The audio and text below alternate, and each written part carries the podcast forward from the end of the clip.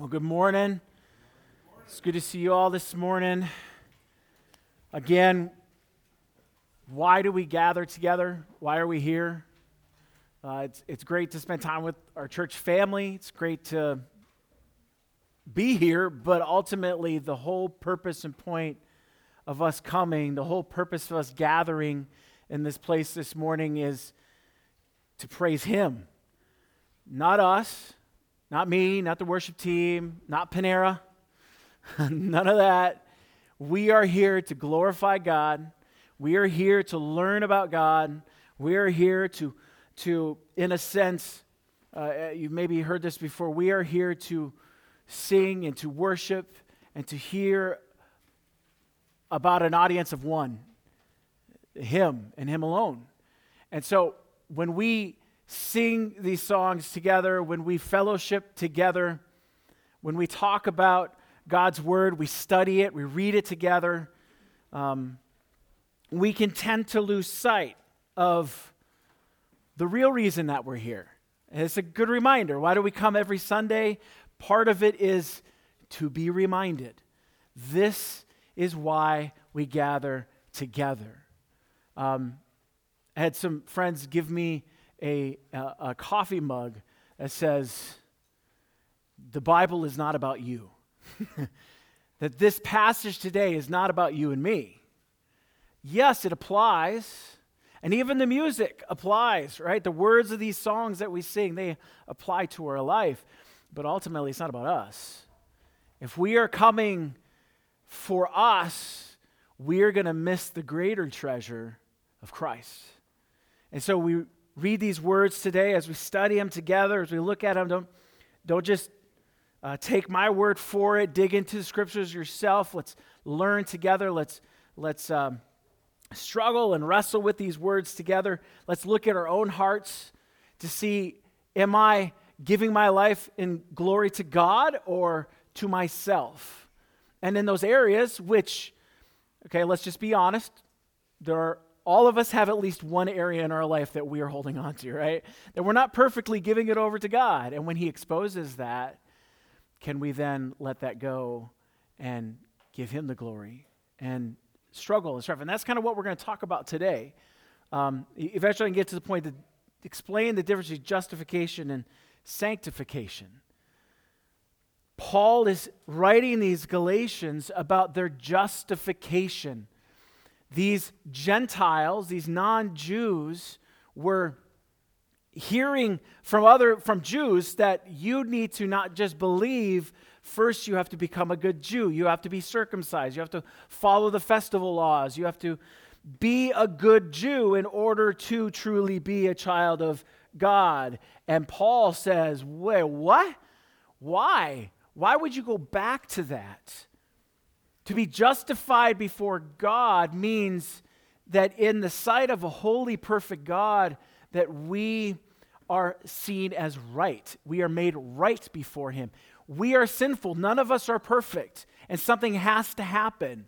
And so, with the law uh, came all of these rules and all these regulations. And Paul has been saying throughout the book of Galatians if you're going to obey the law, you have to obey all of it. You can't just obey half of it or even 99.9% of it because you break one law, you break the whole law. You have to live out the law perfectly in order to be justified before God. And all of us say we can't do that. I can't be made right in the eyes of God because I am far from perfect.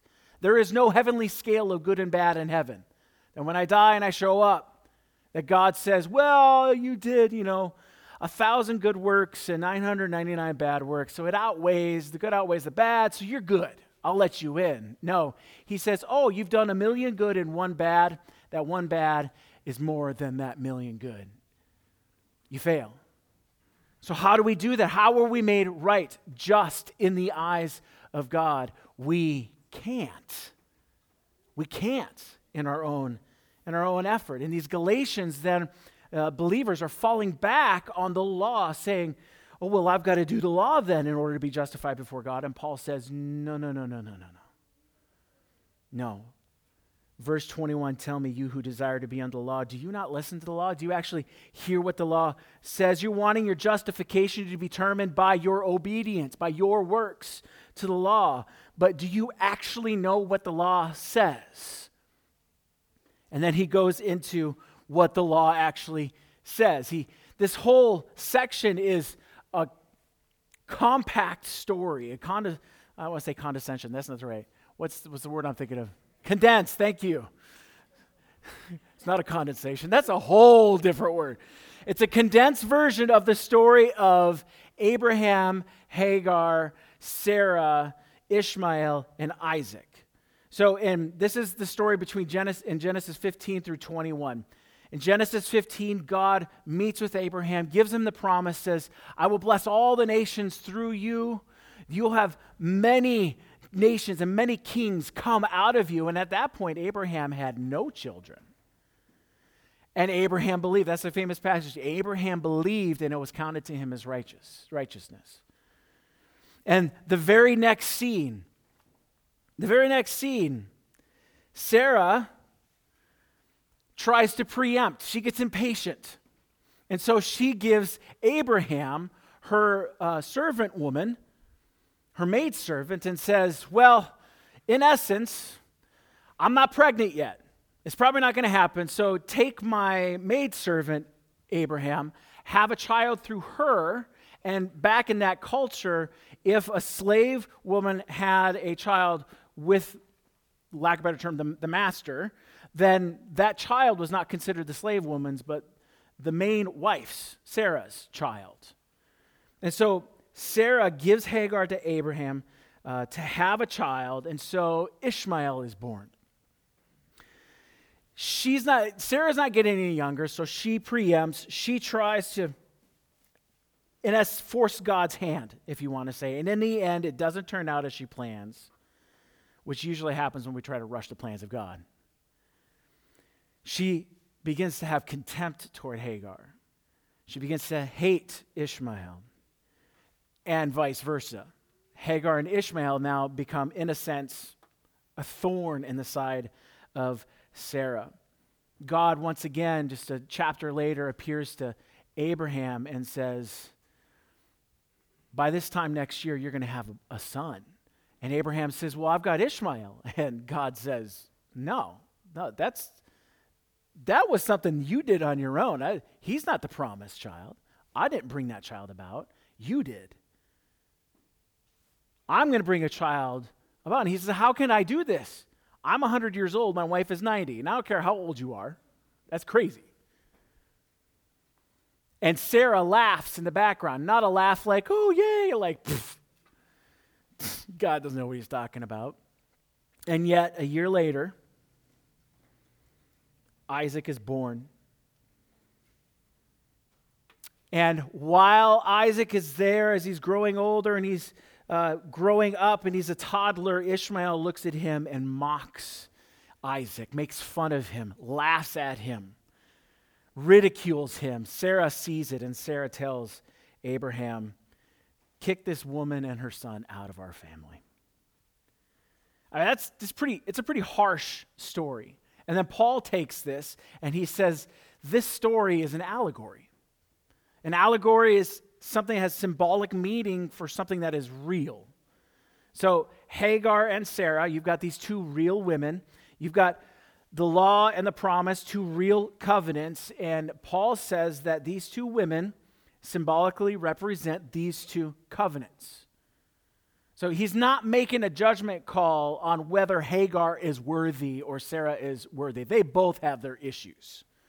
Okay, that's not, that's not the comparison he's making. He's talking about Hagar, who's the slave woman, and comparing that to the law and slavery, and then Sarah, the free woman, and comparing it to the gospel of Christ, the covenant of the gospel of Christ. So, the slave woman, Ishmael, is the son of Hagar. He's born according to the flesh, or according to the plans of Sarah, which, again, like I said, doesn't go over very well usually when we do that. Ishmael is not a son of promise, he's a son that's born out of human will and human desire. And this is why, though God does make a nation out of Ishmael, Ishmael does not receive any of the inheritance of his father, Abraham. For only through the promised son will the promise of Abraham, the inheritance of Abraham, be given. And so the slave woman Hagar represents, Paul says, Mount Sinai. What happened on Mount Sinai? That's where the law was given. The mountain where Moses received the law to be given to the people of Israel. And Hagar also represents, he says, the present Jerusalem, which was the center of the Jewish faith. It was in Jerusalem where King David ruled. It was in Jerusalem where the temple of God stood. It was where the Torah and the law was taught and where the sacrifices uh, required by the law were made. It was only the only acceptable sacrifices to God were made in Jerusalem. No other place. No other place. And these Judaizers were teaching the Galatians, saying to them, if you wanted to be justified before God, you needed to follow the law. You needed to be a true child of Abraham.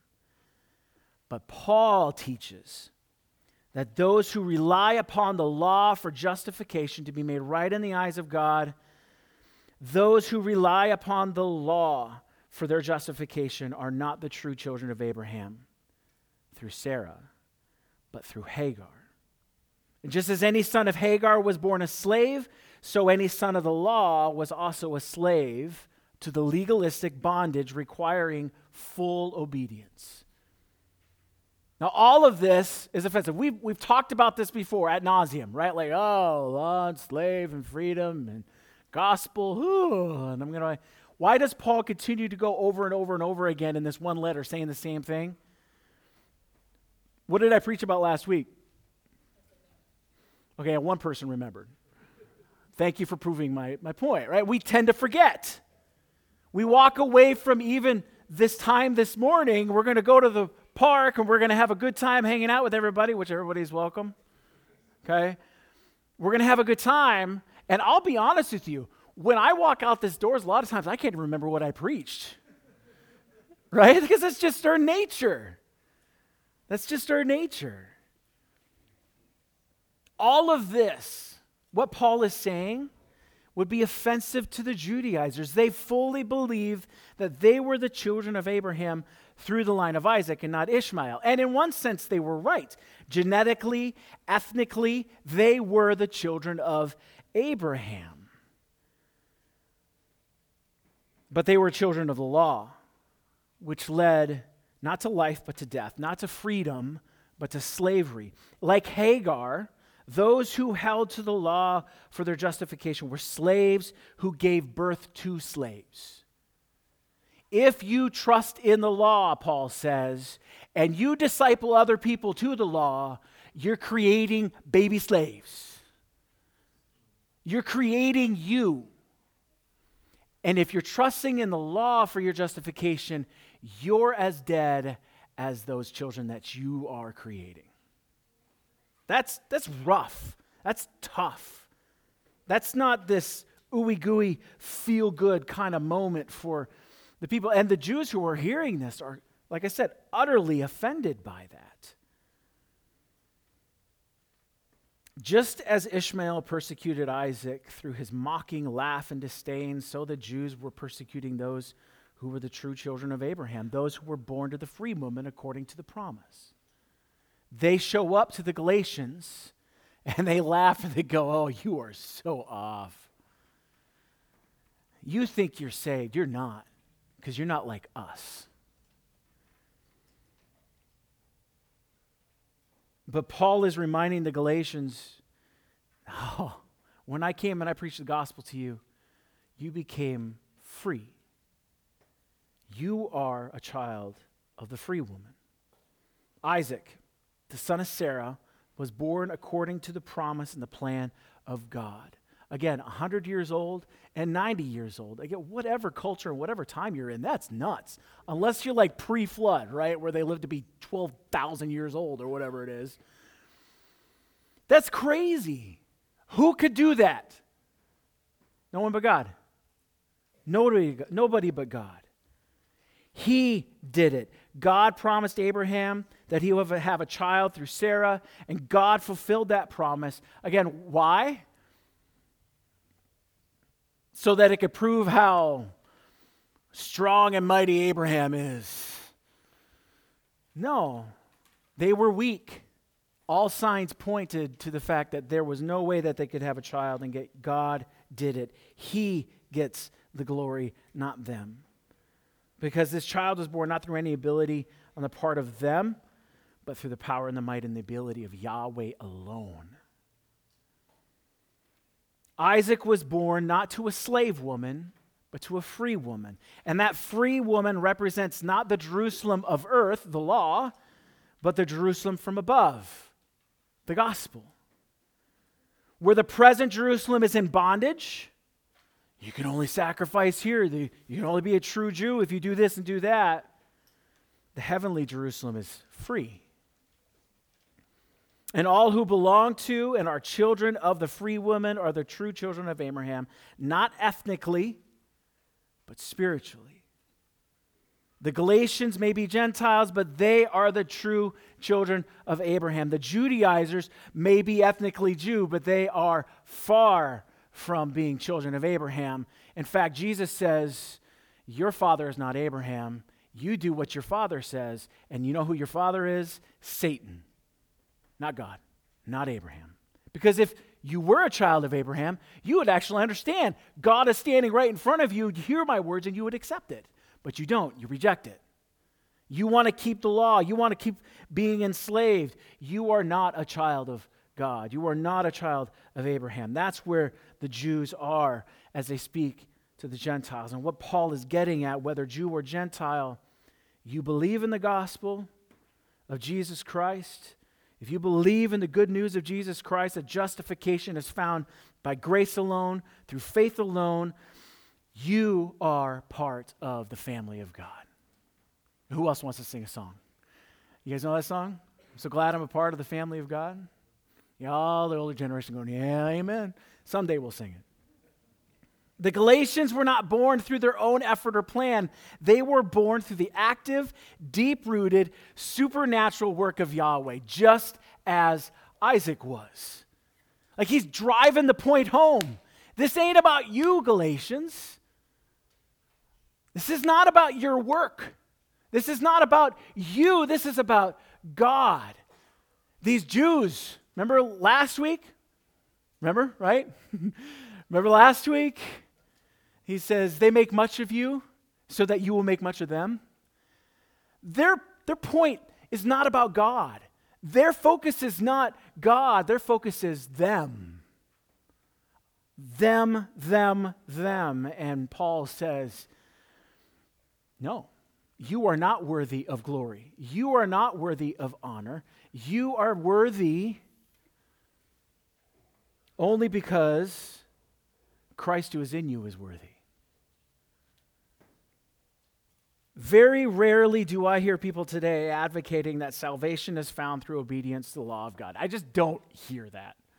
Right? We talk about it, you're like, Amen, amen, amen. And we go out, we go, I don't really follow the law. I don't, I mean, I clean the mold on the north side of the house, but that's just because it's gross, not because, you know, it's unclean. Instead, what do I hear? I hear more about advocating obedience to one's own law. To be made right in the eyes of God doesn't require circumcision, but following whatever laws you decide are right in your own mind, the ones that you've made up, or even really good ones. For instance, one just needs to love people and God will save you. That's a law. That's a law. Or just do what is right for you and God will be pleased with you and allow you to enter his presence for all eternity. That's a law. Or, or even just do whatever you want because God will eventually forgive you and give you eternal life. Well, that's a law. If you just do whatever you want, what's the focus? It's me, me, me, me, in one sense, being enslaved to no law in our minds, to the law. You're still slaves, and we're still not free. We're enslaved to our own desires and our own will and our own requirements. And if you really think about it, what seems like freedom is actually slavery. My desires control me. Do I really have freedom? What seems like freedom doesn't lead to eternal life, it leads to eternal death. Whether you follow the law word for word and do as best you can, or you follow no law at all, without Christ, you are slaves. Now, it's also important to understand that there is a difference, like I said before, between justification and sanctification. Okay, we those are pretty important. Like, oh well, what does that mean? Well, these are biblical terms. Okay, the Bible uses these words. Justification is the act of God alone to make us right in His eyes, right and just in His eyes. When we are justified, God does judge us, doesn't judge us by our sin, but by Christ's perfect obedience. That's justification. When the moment I believe I'm justified before God, He looks down on Mark and my determin- his determination whether I can spend eternity with him is not based off of my sin, which there's a lot of, but off of Christ's perfection. That Christ covers me. He's a covering so that I am just in God's eyes, not by my own works and my perfection, but by the perfection of God Himself. That's justification. But sanctification is the lifelong process of being made like Christ. His character, his actions, his thoughts, his words, the love of God and love of others, submission to the Father. I mean, you just read the New Testament. What Christ did over our lifetime, we become more and more like him. Sanctification, again, is accomplished by God in us, but we get to participate with him as he works in us. Justification, Christ alone. Sanctification, yeah, it's the work of God, but we get to join him in that. There's nothing I can do to change my justification. You say, well, you believe. Well, who gave me that belief? Who changed my heart?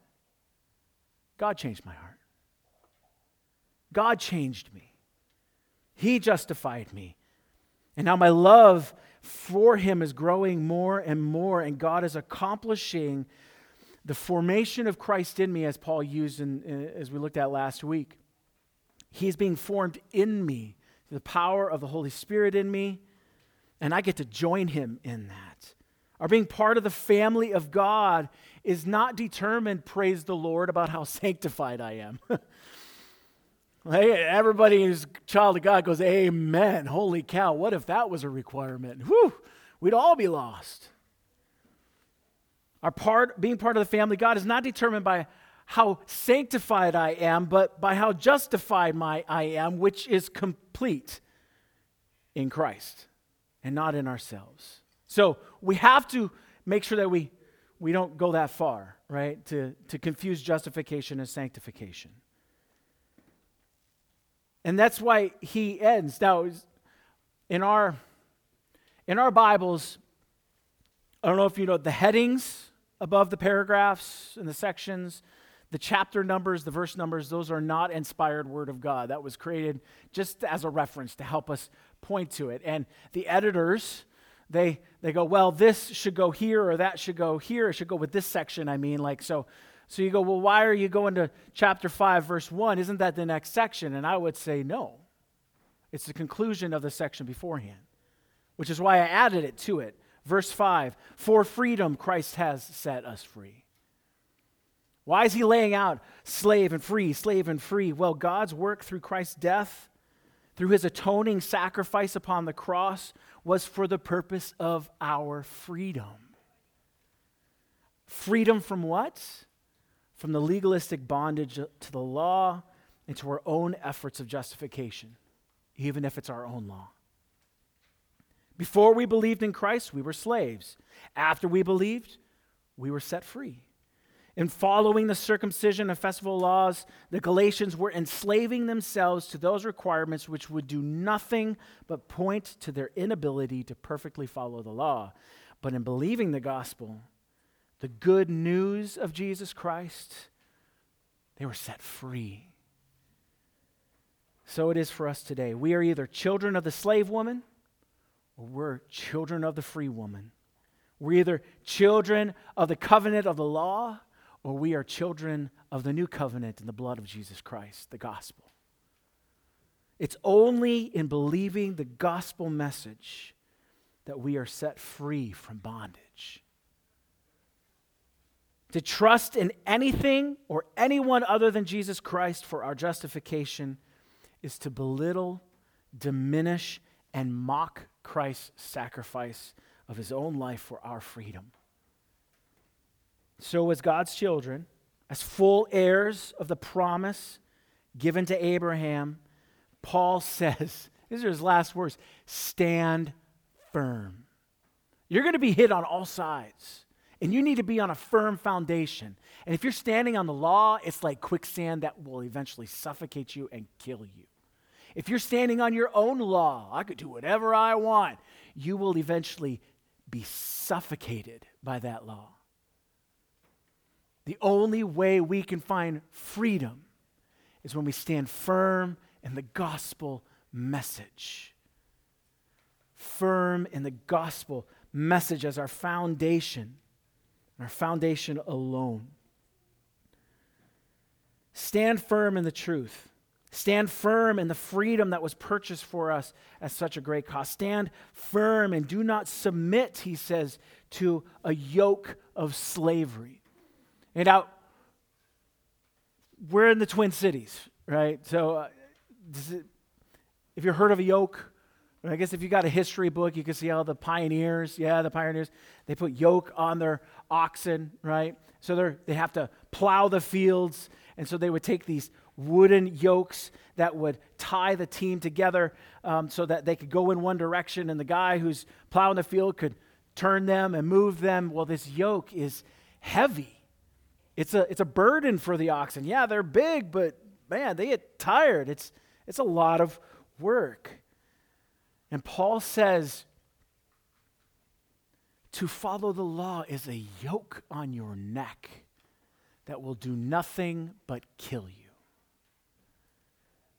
Now, there's another famous passage, well known passage, if you've been in the church, of Christ and this is what he says in Matthew 11 Come to me, all who labor and are heavy laden, and I will give you rest. Who, why is he saying this? He's talking to Jews. The burden of the law is upon them. I gotta, I gotta follow the law as best as I possibly can. I'm not like those Pharisees and Sadducees. Man, they are holy, right? And how can I be like them?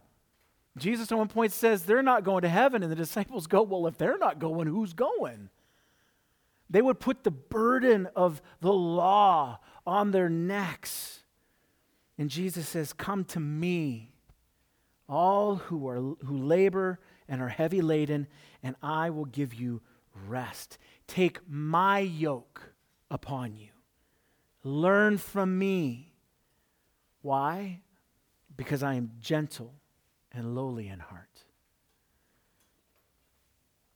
And you will find rest for your souls. For my yoke is easy and my burden is light. As God's people, may we not put a burden upon ourselves. May we not put a burden upon other people may we always have in mind that why, why are we even in the church? It's because Christ saved us. And when we get overwhelmed, when we get look at our life, maybe we've created these laws that are overwhelming us, suffocating us. For us as Christians is to remind ourselves we're free and Christ's yoke is easy.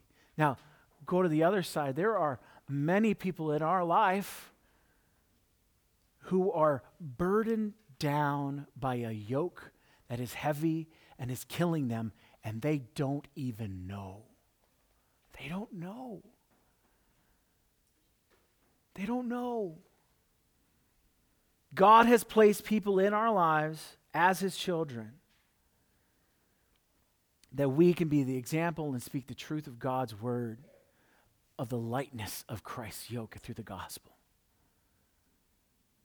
Their yoke is heavy. Will we point them to the light yoke? Will we point them to the rest that is found in Christ?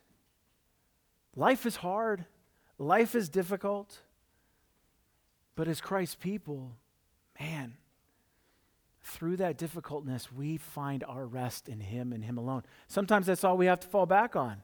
Everything else is taken from us.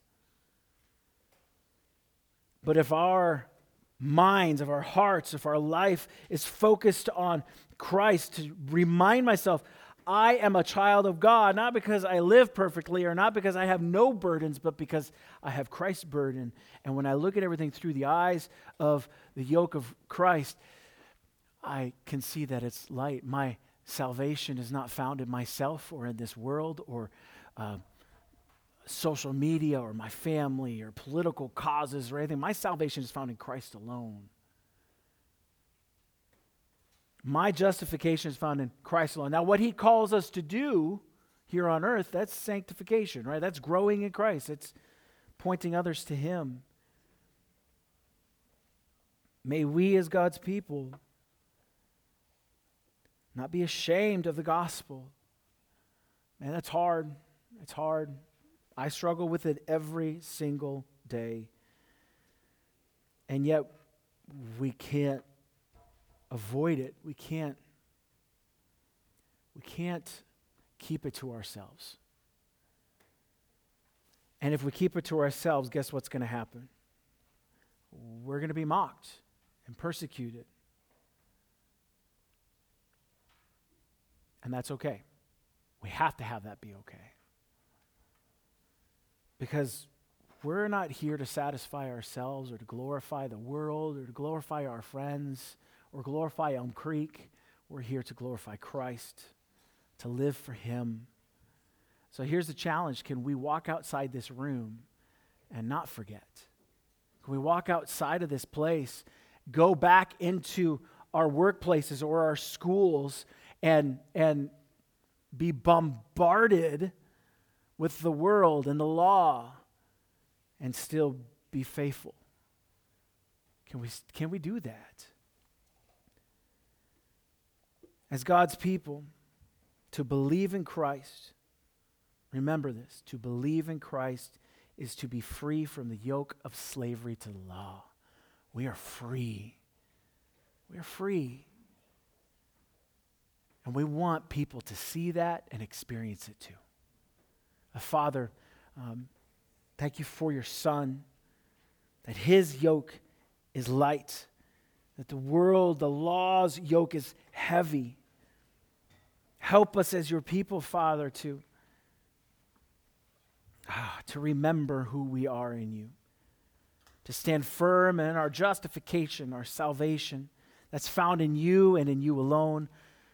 And may our lives, Father, be uh, a witness and a testimony to those who are heavy laden, those who, who are restless, those who are not saved, that they would see what you have done and who you are to us, that our identity is, as you say through Paul, is not found in our ethnicity, not found in our socioeconomic status, it's not found in our gender, it is found in you. That is who we are. And may they see that and desire it and want it.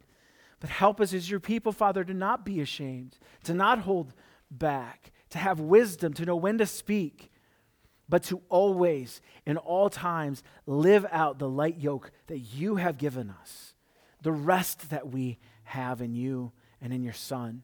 Thank you for your salvation. Thank you for your glory being seen through us, through your work, your supernatural work in us. And so may our lives, Father, give you the glory. We ask this in your name. Amen. Let you stand. We'll sing our final song.